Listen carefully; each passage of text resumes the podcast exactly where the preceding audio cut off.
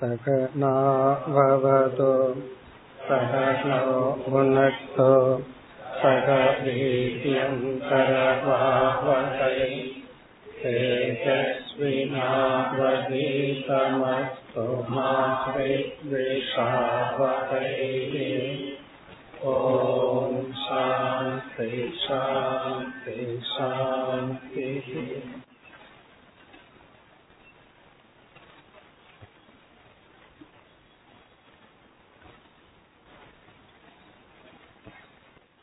पदिनेलावद् श्लोकम्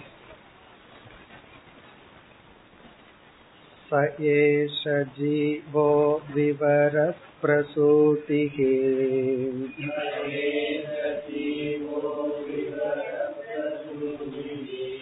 प्राणेन घोषेण गुहां प्रविष्टः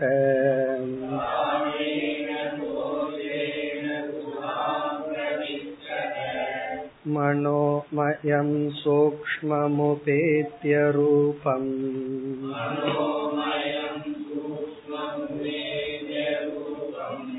मात्रा स्वरो वर्ण इति स्तविष्टः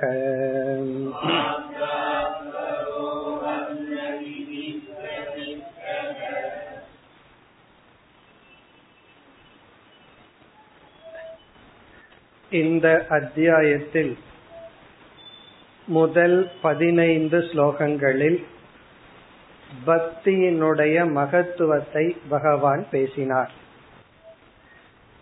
பக்தி என்ற சொல்லுக்கான பொருளை நாம் பார்த்தோம். ஒரு குறிப்பிட்ட சாதனை அல்ல. கர்மயோகத்தில் ஆரம்பித்து நிதித்தியாசனம் வரை அனைத்து சாதனைகளுக்குள்ளும் இருக்க வேண்டிய தொடர்ந்து இருக்கின்ற உணர்வு என்று பார்த்தோம். பக்தி என்ற சொல் கர்மயோகத்தில் ஒரு பெயரையும் பக்தி யோகத்தில் உபாசனையில் ஒரு பெயரையும் ஞான யோகத்தில் முமுட்சுத்துவம் போன்ற பெயரையும் அடைகின்றது. இந்த பக்தியினுடைய மகத்துவத்தை கூறி முடிக்கும் பொழுது பகவான் உத்தவா நீ அனைத்தையும் விட்டு விட்டு அனைத்து பிரவருத்தி நிவிருத்தி கடமைகள் விதி நிஷேதம் எல்லாவற்றையும் விட்டுவிட்டு பக்தி செலுத்தினால் நீ அகுதோ பயக சியாகா என்றார். எதனிடத்திலிருந்தும் பயப்படாத மனநிலையை அடைவாய் என்ற மோக்ஷ பலனை கூறி முடித்தார். பதினாறாவது ஸ்லோகத்தில் உத்தவர் சந்தேகத்தை ஒன்றை உருவாக்கினார்.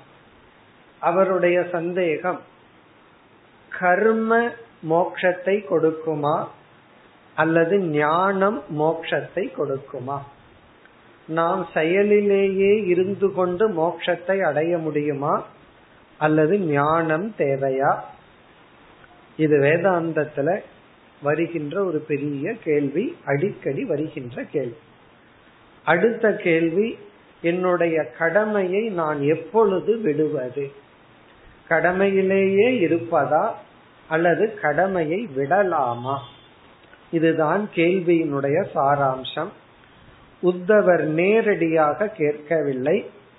பகவானுடைய இறுதி முடிவிலிருந்து உத்தவருடைய கேள்வியிலிருந்து இதுதான் கேள்வி என்று நாம் உணர்கின்றோம்.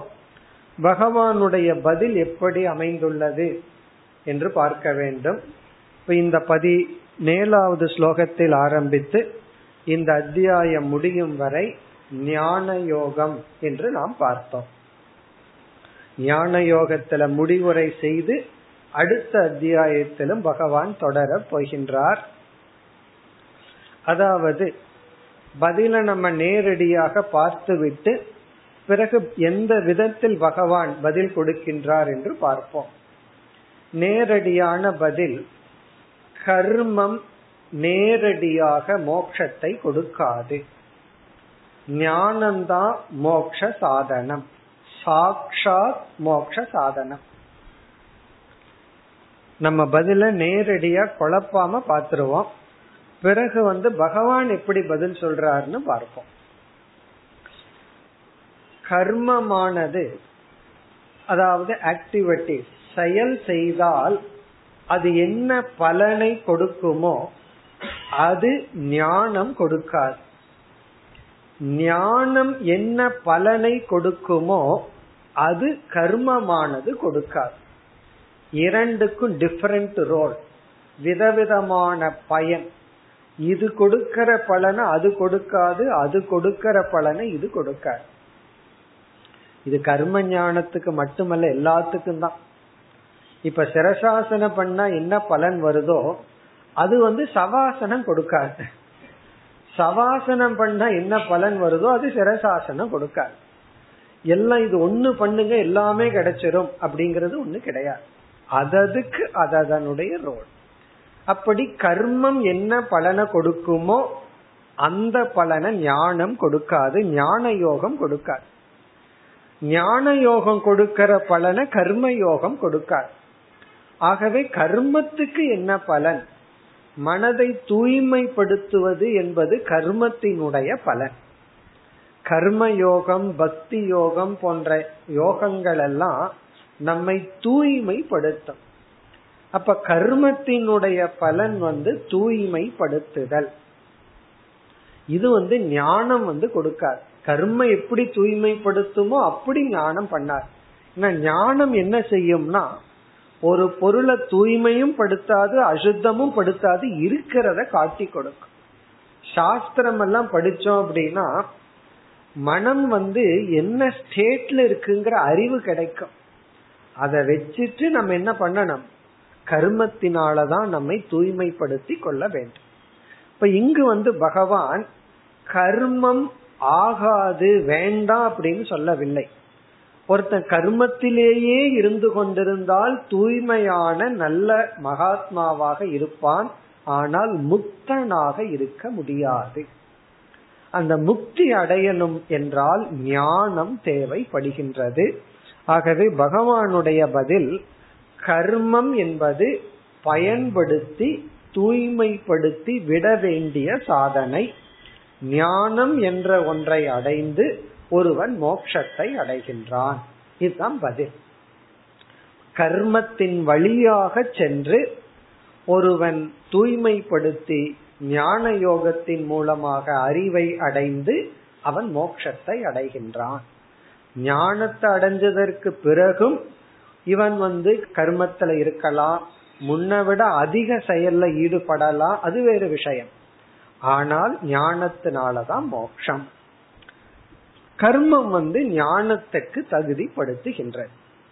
பிறகு அடுத்த கேள்வி எதுவரை நாம வந்து அதிகமான செயல்ல இருப்பது ஆக்டிவிட்டிஸ்ல இருக்கிறதுனா எதுவரை நம்முடைய ரஜோகுணம் தனியவில்லையோ அதுவரை. நான் எவ்வளவு சாப்பிடணும் அப்படின்னா அது நமக்கே உணரக்கூடியது. சுவாத்ம பிரத்யக்ஷம் சொல்றோம். எவ்வளவு சாப்பிட்டா பசி நீங்குமோ அது போல எவ்வளவு தூரம் கடமைகளை நான் வச்சுக்கிறது என்பது எவ்வளவு தூரம் என்னுடைய மனதிற்கு பொறுப்புகள் கடமைகள் தேவையோ அவ்வளவு தூரம். இத நம்ம வரையறுத்து சொல்ல முடியாது. நீ இவ்வளவு வச்சுக்கோ நான் அவ்வளவு வச்சுக்கோனால சொல்ல முடியாது. அது அவரவர்களுடைய மனப்பக்குவத்தை பொறுத்தது. இதுதான் பதில். இனி பகவான் என்ன பதில் சொல்கின்றார்னு பார்ப்போம். பகவான் எப்படி இங்கு பதில் சொல்கின்றார்?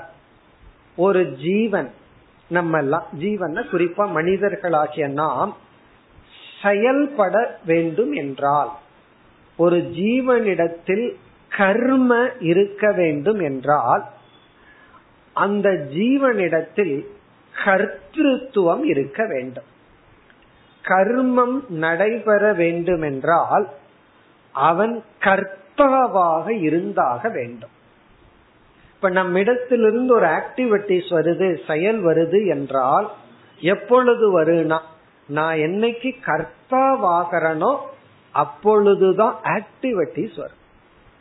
பாப புண்ணியத்தை கொடுக்கக்கூடிய கர்ம பலனை உருவாக்கும் கர்மா எப்ப நம்ம இடத்திலிருந்து வரும்னா நாம எப்ப கர்த்தாங்கிற ரோல் எடுத்துக்கிறோமோ அப்பொழுதுதான் கர்மமானது தோன்றும்.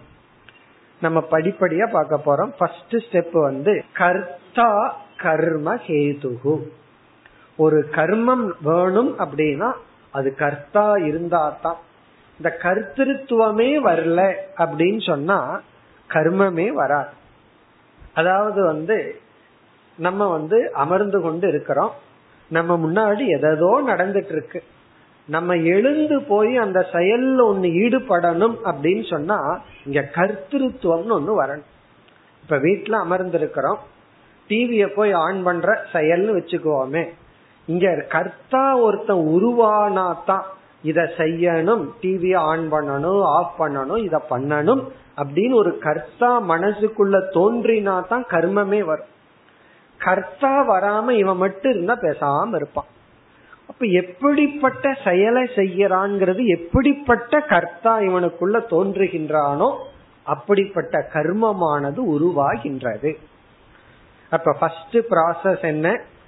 ஒரு விதமான செயல் உருவாக வேண்டும் என்றால் அதற்கு காரணமான கர்த்திருவம் மனதிற்குள் தோன்ற வேண்டும். இந்த கர்த்தாவை நான் வந்து அசியூம் பண்ணாதான் கர்த்தாங்கிற ரோலை நான் எடுத்தாதான் என்னிடத்திலிருந்து கர்மமானது ஆக்டிவிட்டிஸ் ஆனது செயல்படும். இனி அடுத்த ஸ்டெப் இவனுக்குள்ள கர்த்திருவம் வந்தாச்சு. இத செய்யலாம் அப்படிங்கிற கர்த்திருவம் வந்தாச்சு. ஒரு உதாரணம் பார்ப்போம். ஏதாவது எடுத்து எழுதலாம் அப்படின்னு எழுத வேண்டும் அப்படிங்கிற எண்ணம் வந்தாச்சு. அப்ப இவன் எதுக்கு ரெடி ஆயிட்டான்? லேக்கணம் எழுதுதல் என்கின்ற செயலுக்கு இவன் கர்த்தா ஆயிட்டான். மனசுக்குள்ள கர்த்தா ஆயிட்டான். நம்ம சாதாரண எக்ஸாம்பிள் தான். போன் பேசிட்டு இருக்கோம். நம்பரை நோட் பண்ணிக்கங்கன்னு சொல்ற உடனே நம்ம மனசுக்குள்ள என்ன ஆச்சு? கர்த்தா ஆயிட்டோம். எழுத வேண்டும். போன் நம்பரை எழுத வேண்டும் அப்படின்னு கர்த்தா மனசுக்குள்ள தோன்றியாச்சு. இப்ப மனசுக்குள்ள கர்த்தா வந்த உடனே எழுதுதல்ங்கிற செயலுக்கு கர்த்தா வந்த உடனே இந்த கர்த்தா என்ன பண்ணுவார்? கரணத்தை தேடுவான். அந்த இந்த செயலை மேற்கொள்ள என்ன கரணம் தேவையோ அந்த கரணத்தை தேடுவார். என்ன கரணம்னா ரெண்டு கரணம். ஒன்னு கை இனி ஒன்னு பேனாவோ பென்சிலோ. அப்ப என்ன பண்ணுவார்? வலது கையில போன பிடிச்சிருந்தா இடது கையில மாத்திக்குவார். இவர் லெப்ட் ஹேண்டா இருந்தா ரைட் ஹேண்ட மாத்திக்குவார். அப்ப உடனே கைய ரெடி பண்ணுவார். கைய ரெடி பண்ண உடனே அங்க இருக்கிற பேனாவையோ பென்சிலையோ எடுப்பார். அப்போ ஒரு கர்த்தா இவருக்குள்ள இருந்தாலும் கர்மமாக வேண்டும் என்றால் அவருக்கு கரணம் தேவை. கரணம் இல்லை என்றால் கர்த்தாவுக்கு கீழே ஒரு கரணம் இல்லை என்றால் அவர் எதற்கு கர்த்தாவானாரோ அதை அவரால் செய்ய முடியாது. இவர் வந்து நடந்து போய் ஏதாவது செய்யலான்னு முடிவு பண்ணா அவர் அறியாம என்ன ஆகும்னா கால் மேல கால் போட்டுட்டு உட்கார்ந்து இருக்கலாம் அல்லது பத்மாசனத்துல உட்கார்ந்துட்டு இருக்கலாம் உடனே அவர் கால் தயாராயிரும். நடக்கிறதுக்கு என்ன நடக்கலான்னு முடிவு பண்ணா கால் வந்து தன்னை எறியாம இதெல்லாம் சகஜமா நடக்கிறது தான் அதே போல எழுதலாம் அப்படின்னு முடிவு பண்ணா கண்ணு பேசலான்னு முடிவு பண்ணா வாய் தயாராயிரும். சில பேர்த்துக்கு அது எப்பவுமே தயாரா தான் இருக்கும். உடனே தயாரா ரெடி ரெடியா இருக்கும். பேசலாம் அப்படின்னு முடிவு பண்ணிட்டார்னா. அப்படி கர்த்தா கர்மத்துக்கு காரணம் கர்த்தா கர்மத்தை செய்ய கரணம் தேவைப்படுகிறது. அந்த கரணத்தை தான் இலக்கணத்துல நம்ம வந்து விபக்தின்னு சொல்றோம்.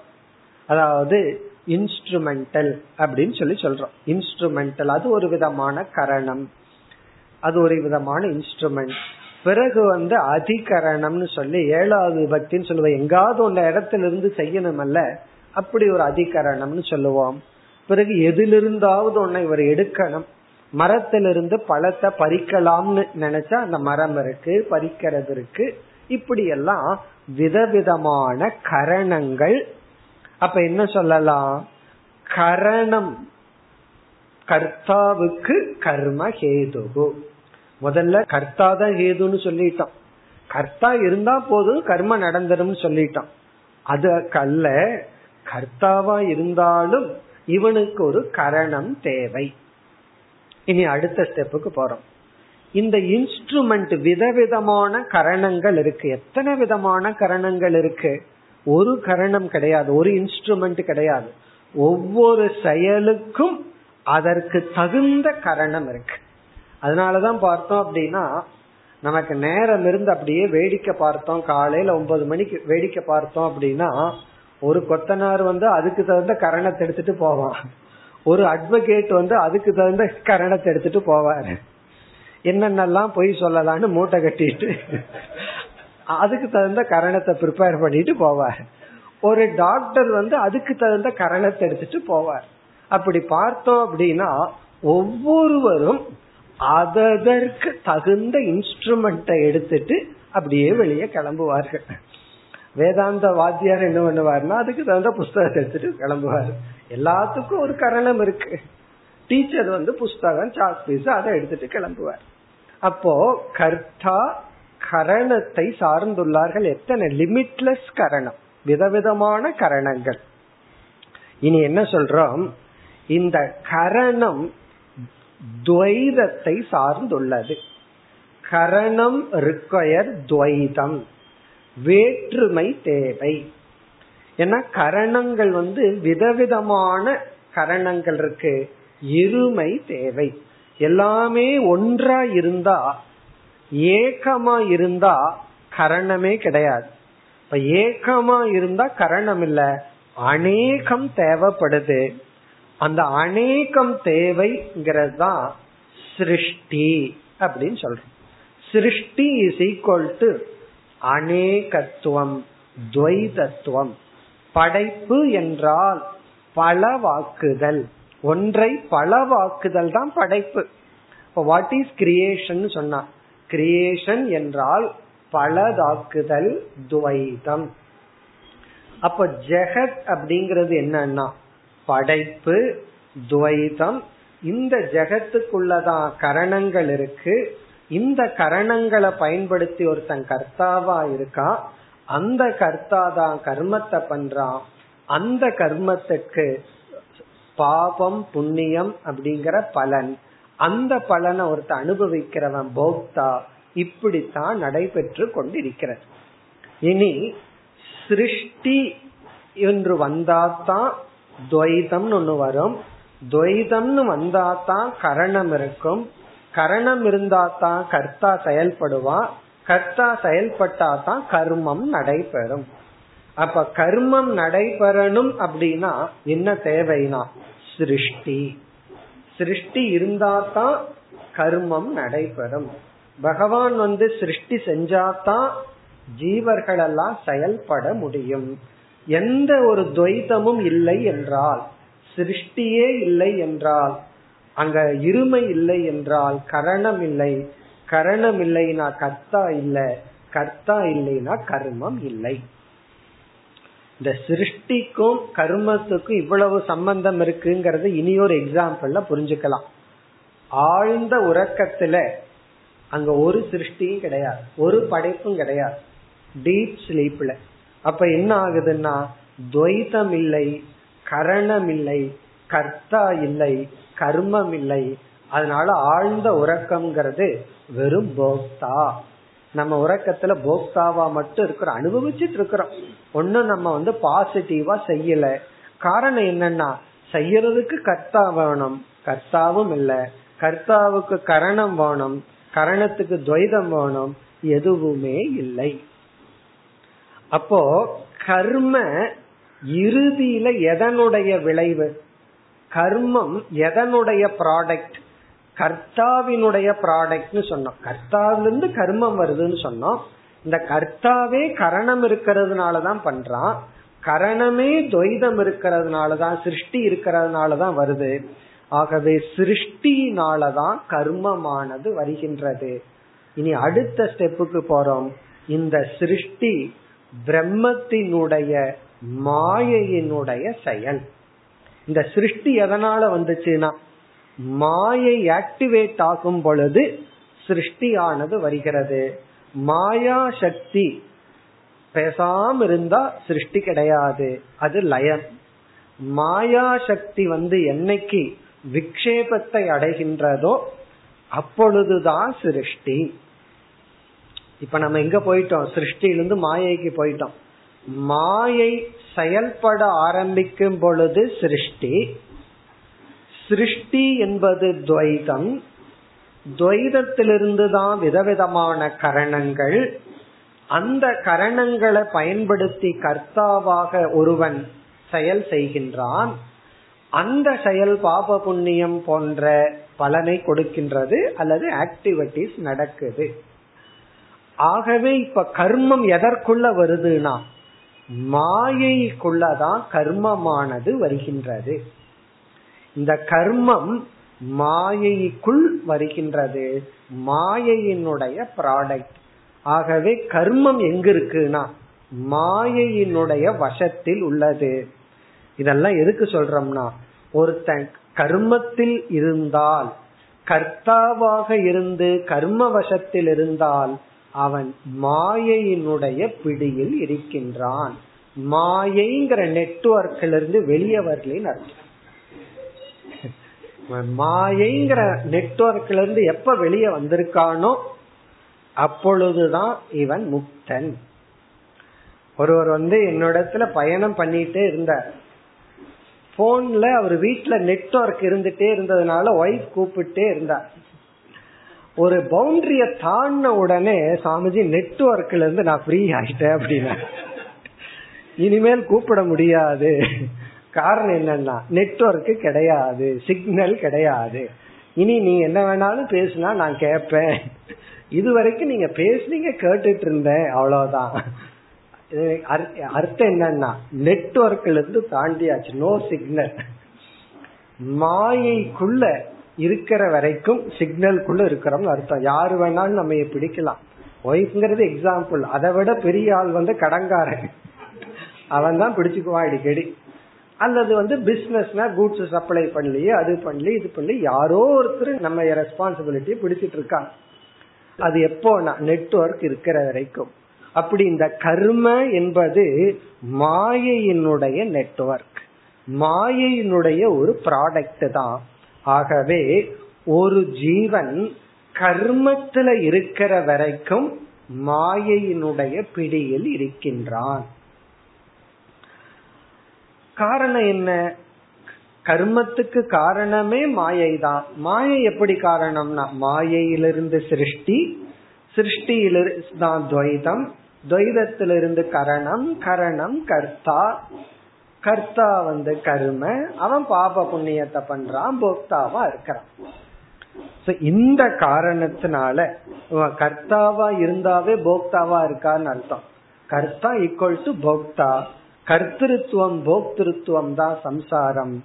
இதற்கு தலைகீழா வேலை செய்யறது என்னன்னா இந்த மாயையே நீக்கிறது வந்து கர்மம் அல்ல ஞானம். அறிவினாலதான் மாயைய நம்ம பொய்யாக்க முடியும். ஆகவே ஞானம்தான் ஒருவனை வந்து கர்மத்திலிருந்து விடுதலை செய்யும். அதனால பகவான் என்ன சொல்றார்? இந்த ஞானத்தினாலதான் மோட்சத்தை அடைய முடியும். பிறகு எதற்கு கர்மம்னா இந்த ஞானத்துக்கு தகுதிப்படுத்ததான் கர்ம. இந்த காரணத்தினால இந்த பதினேழாவது ஸ்லோகத்திலிருந்து பகவான் சிருஷ்டியை ஆரம்பம் செய்கின்றார். இப்ப டாபிக் ஆஃப் சிருஷ்டி. சிருஷ்டிய பற்றி பேச ஆரம்பிக்கின்றார். சிருஷ்டிய பற்றி பேச ஆரம்பிச்சு பகவான் எப்படி சிருஷ்டிய கன்க்ளூடு பண்ண போறார் என்றால் இந்த சிருஷ்டி என்னுடைய மாயையிலிருந்து வந்தது என்று சொல்லி என்னுடைய மாயையிலிருந்து சிருஷ்டி வந்துச்சு. இந்த சிருஷ்டியே கர்மாத்மகம் அப்படின்னு முடிவுரை செய்ய போற. இந்த சிருஷ்டிய ஆரம்பிச்சு பகவான் என்ன முடிக்க போறார்? கர்மாத்மகம் தான் இந்த சிருஷ்டி. இது வந்து புண்ணியம் பாபம்ங்கிற பலனை கொடுத்து ஒருத்தனை சம்சாரியா வச்சிருக்கு. ஆகவே ஒருத்தன் ஞான யோகத்துல போய் இதை வந்து நீக்க வேண்டும்னு இந்த அத்தியாயத்தை முடிக்க போறார். பிறகு அடுத்த முழு அத்தியாயமுமே ஞான யோக பிரதான அத்தியாயம். அடுத்த அத்தியாயத்துல முழு ஞான யோகத்தை பார்க்க போறார். இப்ப இங்க சிருஷ்டியில் ஆரம்பிச்சு இந்த சிருஷ்டி என்னுடைய மாயாவசம் இந்த மாயா வசத்துல இருக்கிற வரைக்கும் ஒருத்தனுக்கு மோட்சத்தை மோட்சம் கிடையாது. அவன் ஞானத்தினால மோட்சத்தை அடைய வேண்டும். இதுதான் சாராம்சம். இனி நம்ம இந்த ஸ்லோகத்தினுடைய முகவரைக்கு போலாம். இன்னும் நம்ம ஸ்லோகத்துக்குள்ள போறதுக்கு தயாராகல. சிருஷ்டியை பகவான் எப்படி பேசுகின்றார்? இங்க நம்ம வந்து மாண்டூக்கிய உபனிஷத்துல சொன்ன ஒரு கருத்தை ஞாபகத்தை வச்சுக்கணும். சிருஷ்டி என்றால் என்ன? சிருஷ்டி என்றால் பல கோணத்துல பார்க்கலாம். நம்ம இங்க ஒரு கோணத்துல பார்க்கலாம். எந்த கோணத்துல பகவான் இங்க டெவலப் பண்ணியிருக்காரோ அந்த கோணத்துல பார்க்கிறோம் சிருஷ்டி இஸ் ஈக்வல் டு வஸ்து பிளஸ் நாம ரூபம். ஒரு வஸ்துவுக்கு ஒரு நாம ரூபத்தை கொடுக்கிறது தான் சிருஷ்டி. சிருஷ்டி என்றால் ஒரு வஸ்துவுக்கு ஒரு நாம ரூபத்தை ஆட் பண்றதுக்கு பேர் தான் சிருஷ்டி. எப்படி? களிமண் அப்படின்னு ஒரு வஸ்து இருக்கு. அது வந்து ஒரு பெருசா குமிஞ்சு கிடக்குது. இந்த குயவன் என்ன பண்றான் அதுல ஒரு விதமான கொஞ்சம் ஒரு போர்ஷன் ஆஃப் களிமண்.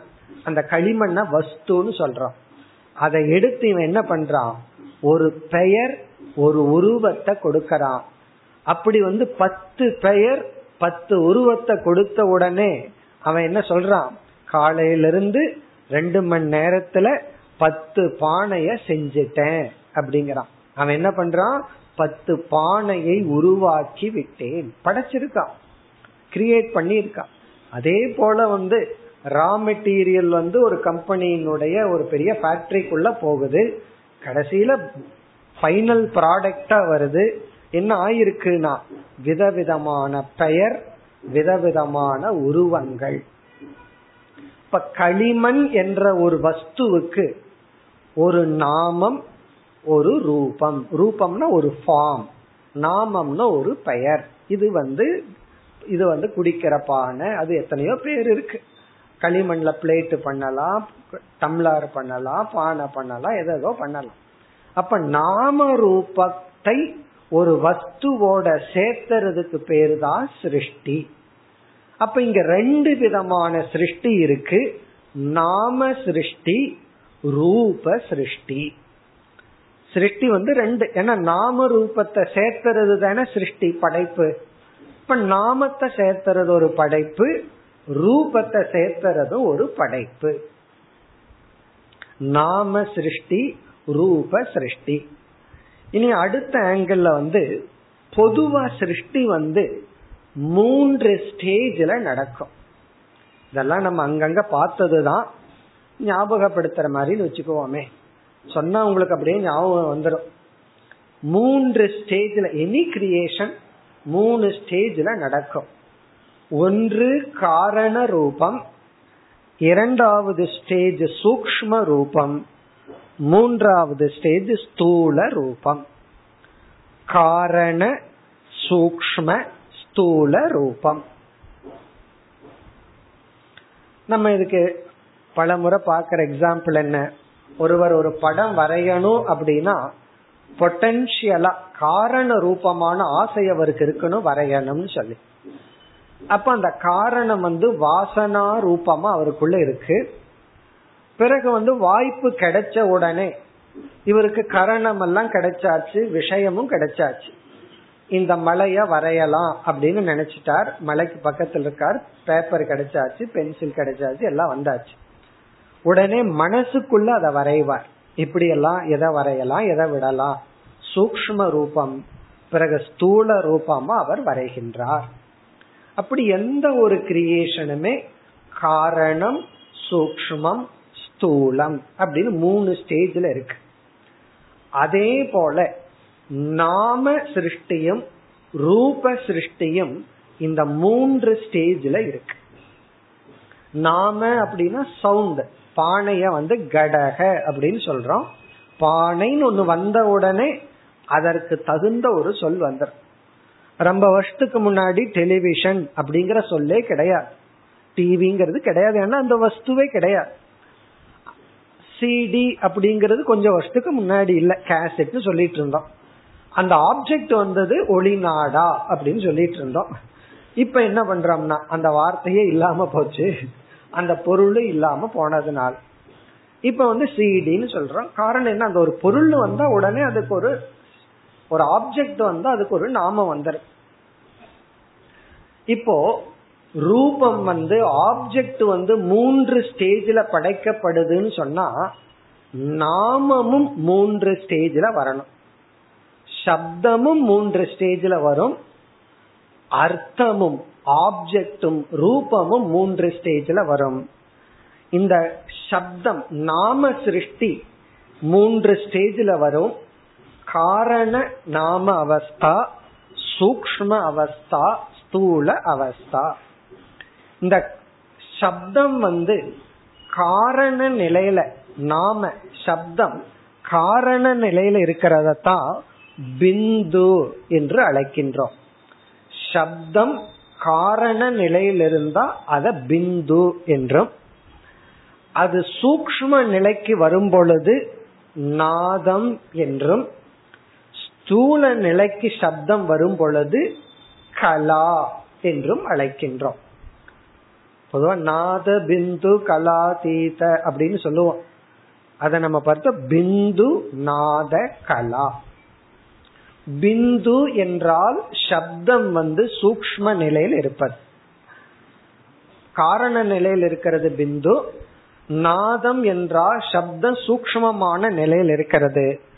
கலா அப்படின்னு சொன்னா ஸ்தூல நிலைக்கு வருதல். இப்ப வந்து நம்ம வாயிலிருந்து ஒரு சப்தம் வருது. இந்த சப்தம் மூன்று நிலையில வருது. முதல்ல நம்ம வந்து ஏதோ ஒண்ணு பேசுறோம். ஒருத்தனை பார்த்து ராமான்னு கூப்பிடுறோம். இப்ப ராமா அப்படிங்கிற வார்த்தை நம்ம வாயிலிருந்து எப்படி எல்லாம் வந்திருக்கு? முதல்ல காரண நிலை. அவனுடைய ஆழ்ந்த மனசுல வாசனா லெவல்ல அவனுடைய பெயர் ராமன் என்ற ஒரு பதிவு உள்ள இருக்கு. அந்த பதிவு இல்லைன்னா ராமான்னு சொல்ல முடியாது. ஒருத்தரை பார்த்து அவரை பெயரை சொல்லி கூப்பிடணும் அப்படின்னா அவருடைய இந்த உருவத்தை உடையவருக்கு இதுதான் பெயர் அப்படிங்கிற அறிவு நமக்கு ஏற்கனவே வாசனா ரூபமா இருக்கணும். அதுதான் காரண நிலை. காரண நிலையில எல்லாம் இருக்கு. பிறகு அவரை பார்த்த உடனே எத்தனையோ பேரோட உருவத்தோட பேர் மனசுல பதிஞ்சிருக்கு. அவரை பார்த்த உடனே அவரை கூப்பிடணும்னு தோன்றிட்டா உடனே சூக்மமாக நம்ம மனசுல அவரை பற்றிய ராமாங்கிற எண்ணம் ஏற்படுகிறது. பிறகு உடனே வாய விட்டு ராமா அப்படின்னு அவரை அழைக்கின்றோம். அதாவது காரண நிலை சப்தம் சூக்ம நிலை ஸ்தூல நிலைக்கு வருகின்றது சப்தம். சாஸ்திரத்துல வந்து இந்த சப்தம் நம்முடைய உடலில் எந்தெந்த இடத்துல இருந்து வெளிப்படுதுன்னு ஸ்தானமும் சாஸ்திரத்துல சொல்லப்பட்டுள்ளது.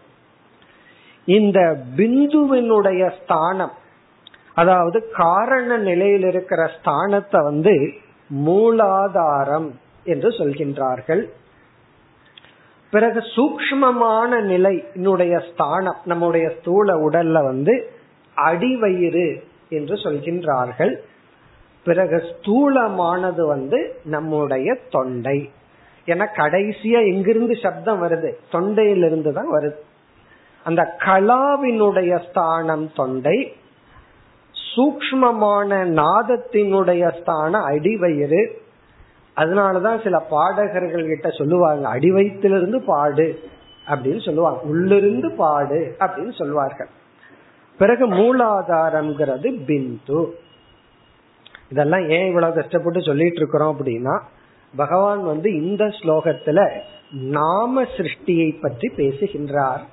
அடுத்ததுக்கு அடுத்த ஸ்லோகத்துல வந்து ரூப சிருஷ்டியை பற்றி பேச போகின்றார். சிருஷ்டி தான். பட் பகவான் பேசிட்டதுனால இதெல்லாம் கொஞ்சம் ஞாபகப்படுத்த வேண்டியது இருக்கு. பகவான் மாயையிலிருந்து சிருஷ்டி வந்ததுன்னா வேலை முடிஞ்சது. பகவான் எப்படி பேசுகின்றார் இங்கு? மாயையிலிருந்து முதலில் நாம சிருஷ்டி தொடர்ந்து ரூப சிருஷ்டியும் வந்தது. முதலில்னா ரெண்டு சேர்ந்து. நாம ரூப சிருஷ்டி வந்தது. இந்த ஸ்லோகத்திலும் பதினேழு பதினெட்டு இந்த இரண்டு ஸ்லோகத்தினுடைய சாராம்சம் நாம சிருஷ்டி. மூன்று ஸ்டேஜாக சப்த ரூபமான படைப்பு தோன்றியது. அதுதான் சாராம்சம். அதற்கு அடுத்த ஸ்லோகத்துல வந்து அர்த்த ரூபமான படைப்பும் தோன்றியது. இதெல்லாம் என்னுடைய மாயா சக்தியிடமிருந்து தோன்றியது. இதுதான் சாராம்சம். எனக்கு வந்து இந்த காரண சப்தம் சூக்ம சப்தம் ஸ்தூல சப்தம் பிந்து நாத கலா இதெல்லாம் வந்து தலைய குழப்புதே அப்படின்னா எல்லாம் விட்டுறலாம். சாராம்சம் என்னன்னா நாம ரூபா ஆடட் வஸ்துவோட சேர்ந்தா சிருஷ்டி. அதனாலதான் ஆரம்பத்துல சிம்பிளா ஆரம்பிச்சோம். ஒரு ஆப்ஜெக்ட் பிளஸ் நாம ரூபம் இஸ் ஈக்வல் டு சிருஷ்டி. இங்க பகவான் என்ன சொல்றார்? நான் தான் வஸ்து.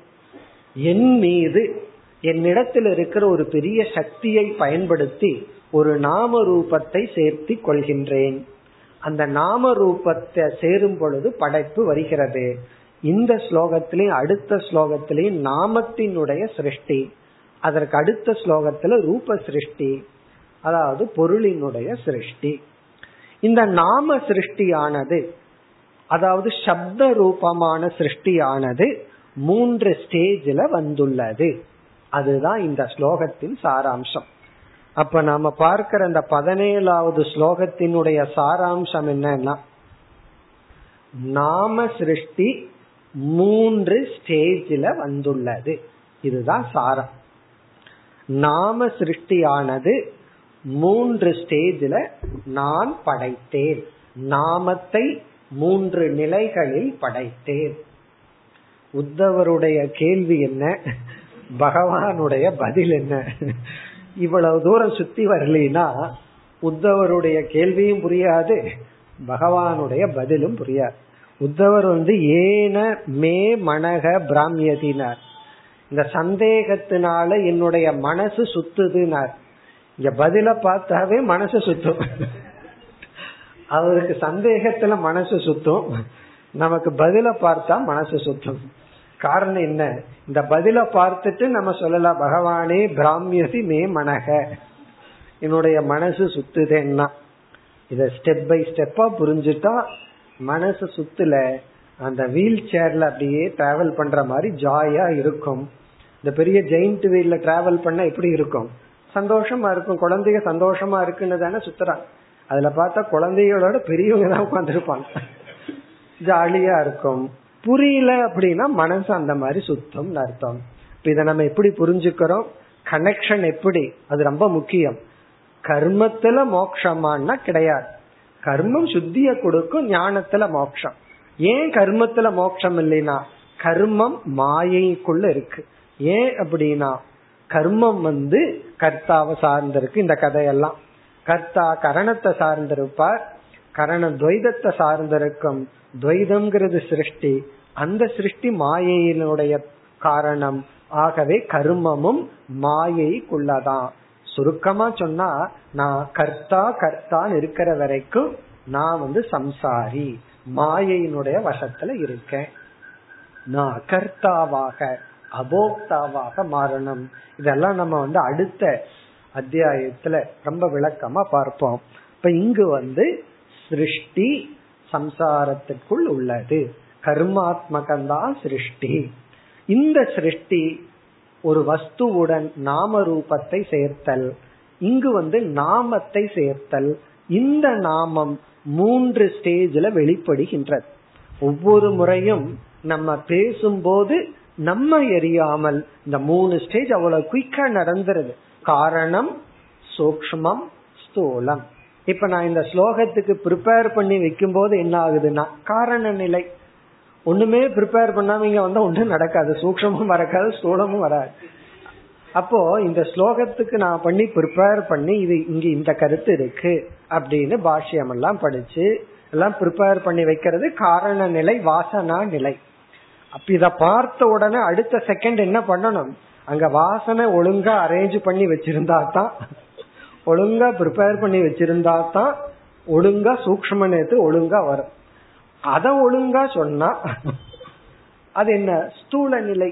இந்த சப்தம் இந்த கிளாஸே எப்படி ஆயிருக்கு? காரணம் சூக்மம் ஸ்தூலம். சவுண்ட் அப்படி இருக்கு. அதே போலதான் இந்த உலகமே அப்படித்தான் வந்துள்ளது. இதுதான் சாராம்சம். இப்ப நமக்கு புரிஞ்சிருக்கும். இனி ஸ்லோகத்திற்குள்ள போலாம். இந்த ஸ்லோகத்துக்குள்ளேயும் ஒவ்வொரு சொல்லும் சாதாரண அர்த்த டிக்ஷனரி அர்த்தத்துல கிடையாது. பகவான் அவருடைய டிக்ஷனரி அர்த்தத்துல பயன்படுத்துகின்றார். அதனால நம்ம கவனமாக பார்க்க வேண்டும்.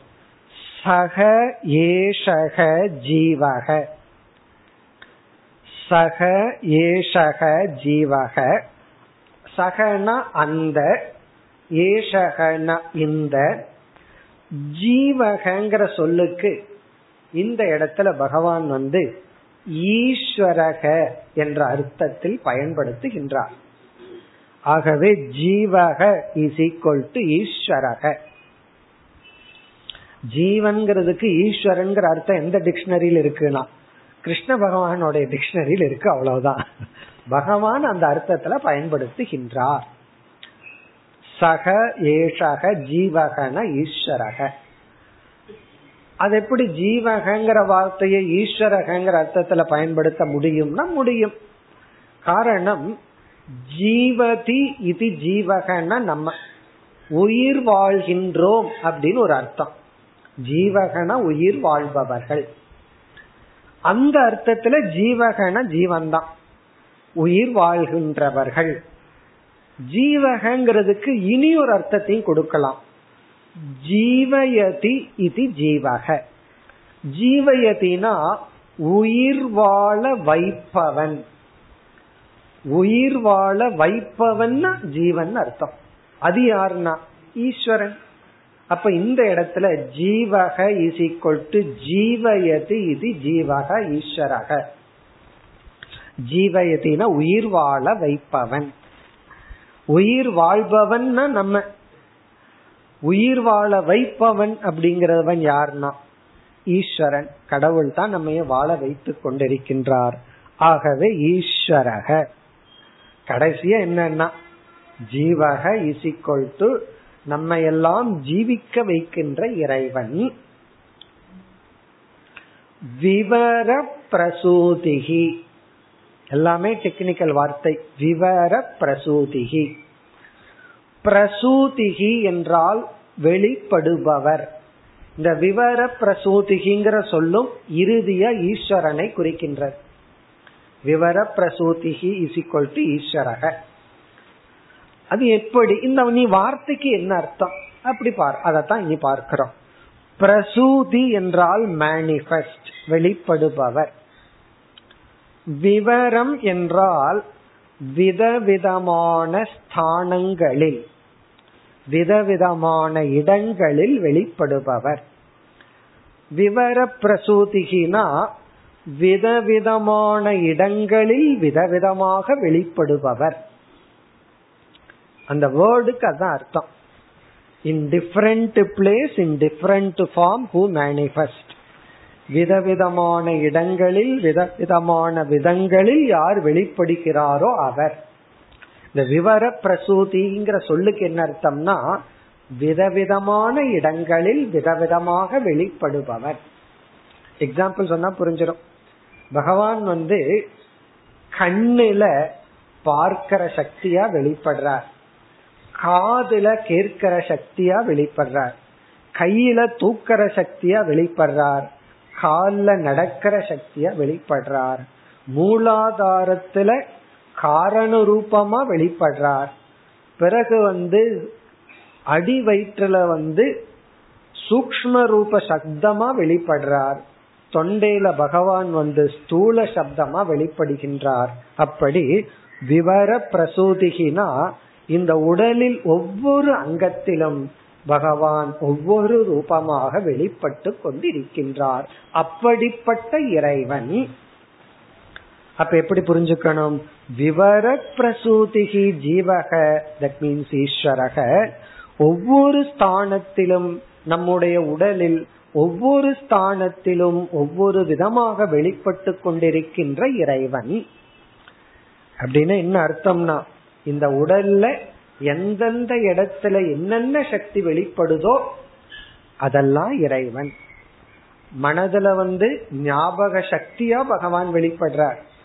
பதினஞ்சாவது அத்தியாயத்துல கீதையில பகவான் சொல்றார் ஞாபக மருதி சக்தியாகவும் நான் தான் வெளிப்படுறேன். சுமிருதிகி அபோகனம் மறக்கிற சக்தியாகவும் நான் தான் வெளிப்படுறேன். ஞாபகத்துல வச்சுக்கிற சக்தியாகவும் நான் தான் வெளிப்படுறேன். அதனாலதான் நமக்கு வந்து நேரம் சரியில்லை அப்படின்னா முக்கியமான சர்ஜரி பண்ணும்போது டாக்டர் அந்த நேரத்துல என்ன பண்ணணும்னு மறந்துடுவார். ஆமா பாவம் வேலை செய்யணும்ல அதே போல வந்து ஒரு மக்கு டாக்டரா இருப்பார் ஒண்ணுமே தெரியாம இருக்கும். கரெக்டா அந்த நேரத்துல எங்கேயோ புத்தி வேலை செஞ்சு நல்லா பண்ணிடுவார். நமக்கு மட்டும். மத்தவங்கிட்ட எல்லாம் சக்சஸ் ஆகாது நமக்கு சக்சஸ் ஆயிரும். அப்போ நம்ம வந்து என்ன பண்ணுவோம்? ரொம்ப பணம் இருக்கும். ஸ்பெஷலிஸ்டோட ஸ்பெஷலிஸ்ட் கிட்ட போவோம். அங்க அவர் மறந்துடுவார் ஒருத்தருக்கு பணமே இருக்காது. ஏழையா இருப்பான் சாதாரண லோக்கல் அஞ்சு ரூபா டாக்டர் கிட்ட போவான் நல்லாயிட்டு வந்துடும் இதெல்லாம் என்ன பகவானோட வெளிப்பாடு தான். அதனால என்ன புரிஞ்சுக்கணும்னா எல்லாம் பகவானுடைய வெளிப்பாடு தான். எங்கெங்க எப்படி வெளிப்படணுமோ அப்படி பகவான் வெளிப்பட்டு கொண்டிருக்கின்றார். இத புரிஞ்சுட்டோம் அப்படின்னா நமக்கு பயம் போயிடும் அல்லது பணம் தான் நம்ம காப்பாற்றுங்கிற எண்ணம் போயிடும் யார் நம்ம காப்பாற்றுவான்னா? புண்ணியம் தான் தர்மம் தான் நம்ம காப்பாற்றும். அப்படி விவர பிரசூதிகி. இனி சிருஷ்டிய பத்தி பகவான் பேசுகின்றார். அடுத்தது எப்படி சிருஷ்டி நடக்கின்றதாம்? பிராணேன கோஷேன குகாம் பிரவிஷ்டக. இப்படிப்பட்ட ஈஸ்வரன் முதலில் சப்தத்தை படைக்கின்றார். சப்தத்தை காரண ரூபமாக சப்தம் தோன்றுகிறது. இங்கு கோஷேன இங்க கோஷக என்ற சொல்லுக்கு காரண ரூபமான சப்தம். காரண சப்தம் பிந்து. சப்தமே மூணு ஸ்டேஜ் பார்த்தோம். கோஷேன காரண ரூபமான பிந்து ரூபமான சப்தத்துடன் குஹாம் இங்க நம்முடைய மூலாதாரம்ங்கிற ஸ்தானத்தில் பிராணேன பிராணசக்தியுடன் பிராணசக்தியுடன் பிரவிஷ்டக பிரவிஷ்டகன நுழைகின்றார். அங்கு செல்கின்றார். காரண ரூபமான சப்தத்தில் அவர் சப்தத்தை அவர் உருவாக்குகின்றார். பிறகு அடுத்தது வந்து காரணத்திலிருந்து சூக்ஷமம் பிறகு ஸ்தூலம். அடுத்த வரி வந்து மூன்றாவது வரியில சூக்மம் இங்க பிராணேன என்றால் பிராண சக்தியுடன் கோஷேன காரணரூப சப்தமாக குகாம் அதற்குரிய ஸ்தானத்தில் பிரவிஷ்டக அவர் தன்னை வெளிப்படுத்திக் கொள்கின்றார். இப்ப பகவானே என்ன பண்றாரா? காரண சப்தமாக நம்முடைய இடத்தில் அதற்குரிய ஸ்தானத்தை அடைகின்றார். பிறகு என்ன பண்றார் பகவான்? காரண சப்தம் சூக்ம சப்தமாக மாறுகின்றது. அடுத்த வரி மனோமயம் சூக்மம் ரூபம் உபேத்திய மனோமயம் அடுத்தது மனோமயம்னா மனதுக்குள்ள எண்ணங்கள் வந்துருது. சப்தம் வந்து மனோமயமாக. சூக்மம் ரூபம் உபேத்திய. இந்த காரண சப்தமானது சூக்மமான ரூபமாக வடிவெடுக்கின்றது. சூக்மம் ரூபம் என்றால் நாத ரூபமாக மனோமயம். அந்த சூக்மமான ரூபம் வந்தவுடனே தாட் லெவல்ல வந்தாச்சுன்னு அர்த்தம். அதனாலதான் சில சமயத்துல நம்ம சொல்லுவோம் மனசுக்குள்ள இருக்கு வெளியே வரமாட்டேங்குதுன்னு சொல்லுவோம்.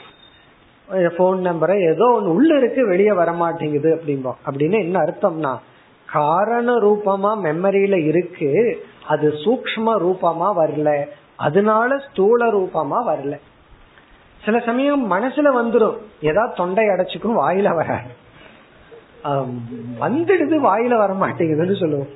இப்படி எல்லாம் பிராக்டிக்கலா சொல்றதுதான். அதைத்தான் பகவான் பண்றார். அதாவது வந்து உள்ள இருக்கும் ஆனா வரமாட்டேங்குது வெளியே. மனசுல வந்துடுது ஆனா வாயில வர மாட்டேங்குது அது ஸ்தூலமா வரல அப்படின்னு அர்த்தம். இப்ப இங்க வந்து மனோமயம் சூக்மம் ரூபம் உபேத்திய அடைந்து இனி கடைசி வரியில ஸ்தூல ரூபத்தை அடைந்து விட்டது. அதான் பதில். கடைசி சொல் பார்த்தோம்னா ஸ்தவிஷ்டக. தவிஷ்டகன சப்தமானது ஸ்தூல ரூபத்தை அடைந்து விட்டது. அவ்வளவுதான். ஸ்லோகம் ரொம்ப சிம்பிள் புரிஞ்சிட்டோம் அப்படின்னா. புரியல அப்படின்னா அது காரண ரூபத்துக்கும் காரண ரூபத்தில் இருக்குன்னு அர்த்தம். புரியாம போச்சுன்னு அர்த்தம். ஸ்தவிஷ்டகன ஸ்தூல ரூபத்தை அடைந்து விட்டது. ஸ்தூல ரூபத்தை எப்படி அடைஞ்சிருக்குன்னா ஒரு சப்தம் ஸ்தூல ரூபத்தை அடைஞ்சிட்டா அந்த சப்தம் எப்படி இருக்கும்னா அதுக்கு பகவான் சில எக்ஸாம்பிள் சொல்றாரு கடைசி வரியில மாத்ரா. மாத்ரா ரூபத்தை அடைஞ்சா ஸ்தூலத்தை அடைஞ்சிடுதுன்னு அர்த்தம். மாத்ரா அப்படின்னா என்ன அர்த்தம்?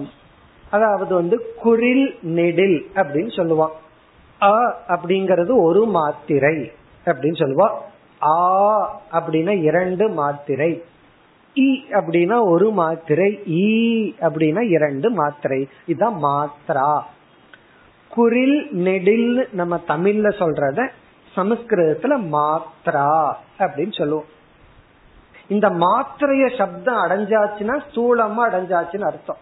சூக்மமான சப்தத்துக்கு மாத்திரை எல்லாம் கிடையாது. மாத்திரை எப்போனா ஸ்தூலமா வரும் பொழுதுதான் அது ஒரு மாத்திரையா ரெண்டு மாத்திரையா? சில பேர்த்துக்கு கோபம் வந்தா மூணு நாலுன்னு மாத்திரையா அந்த ஒரு மாத்திரை ரெண்டு மாத்திரை போய் அப்படியே கத்த ஆரம்பிச்சிட்டாங்கன்னு வச்சுக்கோமே. மாத்திரை அஞ்சு ஆறு ரெண்டு போகும். அவ்வளவு தூரம் சப்தம் நீண்டுட்டே போகும். இந்த வான்னு கூப்பிடுறதே வான்னு கூப்பிடுவான். போன்னு கூப்பிடுறதே நான் சொல்லி காட்ட விரும்பல. அது போ அப்படின்னு அந்த சப்தமே இவனை போய் தள்ளி விட்டுறேன் இதெல்லாம் எப்பொழுதுனா அதுவும் இல்லாம மாத்திரைய வச்சு அர்த்தத்தை புரிஞ்சுக்கலாம். என்ன மாத்திரையில பேசுறான்? அப்படின்னா அங்க கோபமா சாந்தியா அல்லது பொறாமையா அதெல்லாம் பண்ணிக்கலாம். அடுத்தது வந்து ஸ்வரக. ஸ்வரமும் ஸ்தூலமா வந்து விட்டால். ஸ்வரம் அப்படின்னா மேல் கீழ். நம்ம சாண்டிங் பண்ணும்போது சகனாவது அங்க நாங்கிறோம் பூர்ண மதகன்னு கீழே எடுத்துக்கிறோம். இது ஸ்வரம். ஸ்வரம் அப்படின்னா மேல உச்சரிக்கிறது கீழே உச்சரிக்கிறது. அதே போல ஒருத்தருடைய பாவனையும் அர்த்தமும் ஸ்வரத்துல புரிஞ்சுக்கலாம். சாஸ்திரத்துல வந்து ஸ்வர பேதத்துல அர்த்தம் மாறுங்கிறோம் நம்ம நடைமுறையிலே அப்படித்தான். ஒருத்தர்கிட்ட ரொம்ப உங்க உடம்பு எப்படி இருக்கு? அதுக்கு ஒரு அர்த்தம் இருக்கு. உடம்பு எப்படி இருக்கு? அதே வார்த்தை தான். ஸ்வரம் மாறியாச்சு. அர்த்தம் மாறியாச்சு. ரெண்டாவது முறை சொன்னது மிரட்டுறதுன்னு அர்த்தம்.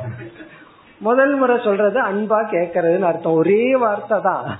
ஸ்வரத்துல அர்த்தம் மாறுது. இதெல்லாம் என்னன்னா இதெல்லாம் எப்பொழுதுனா சப்தம் ஸ்தூலமாக வரும் பொழுது. மாத்ரா ஸ்வரக வர்ணக. வர்ணகன எழுத்து. எழுதுறமே. அந்த எழுத்து. அந்த சப்தத்துக்கு தான் எழுத்து. இதெல்லாம் பகவான் ஒரு எக்ஸாம்பிளா சொல்றார். இப்படி இது இவ்விதமாக ஸ்தவிஷ்டக சப்தமானது ஸ்தூல நிலையை அடைகின்றது. இதனுடைய அர்த்தம் என்னன்னா சப்தம் இந்த ஃபார்ம்ல ஸ்தூலத்தை அடைகின்றது. இன்னும் எவ்வளவோ சொல்லலாம். ஸ்தூலத்தை அடைகிறது நம்ம எந்த இடத்திலிருந்து உச்சரிக்கிறோம்? அதெல்லாம் இருக்கு. கண்டஸ்தானம். இப்ப காவை வந்து எங்கிருந்து உச்சரிக்கிறோம்? சாவை எங்கிருந்து உச்சரிக்கிறோம்? இப்படியெல்லாம் ஸ்தூலத்தை அடைகின்றது. ஒரு சப்தம் எந்த ஸ்தானத்திலிருந்து உச்சரிக்கிறோம்? மூக்கிலிருந்து பேசினோம்னா நேசல்னு சொல்றோம். எப்படி பேசுறோம்? எந்த இடத்துல இருந்து உச்சரிக்கிறோம்? இதுக்கெல்லாம் பிரயத்தனம் ஸ்தானம் இப்படி எல்லாம் இருக்கு. இப்படி சப்தமானது ஸ்தூலத்தை அடைகின்றது. ஸ்லோகத்தினுடைய சாராம்சம் என்ன? நான் மாயையினுடைய துணை கொண்டு நான்னா ஈஸ்வரனாகிய நான் மாயையினுடைய துணை கொண்டு சப்த பிரபஞ்சத்தையும் அர்த்த பிரபஞ்சத்தையும் படைக்கின்றேன். இந்த ஸ்லோகத்தின் சாராம்சம் சப்த பிரபஞ்சத்தை காரண சூக்ம ஸ்தூல நிலைகளில் படைக்கின்றேன். பிறகு அர்த்த பிரபஞ்சத்தையும் படைக்கின்றேன். பிறகு என்ன சொல்ல போறார்? இந்த படைப்பே கர்மாத்மகம். கர்மம் சம்சாராத்மகம். காரணம் கர்த்தா போக்தா. ஆகவே ஞான யோகத்திற்கு வர வேண்டும். அதான் சாராம்சம். மேலும் அடுத்த வகுப்பில் பார்ப்போம். ஓம் போர் நமத போர் நமிதம் போர் நமுதச்சதேம் पूर्णस्य पूर्णमादाय पूर्णमेवावशिष्यते ॐ शान्ति शान्ति शान्तिः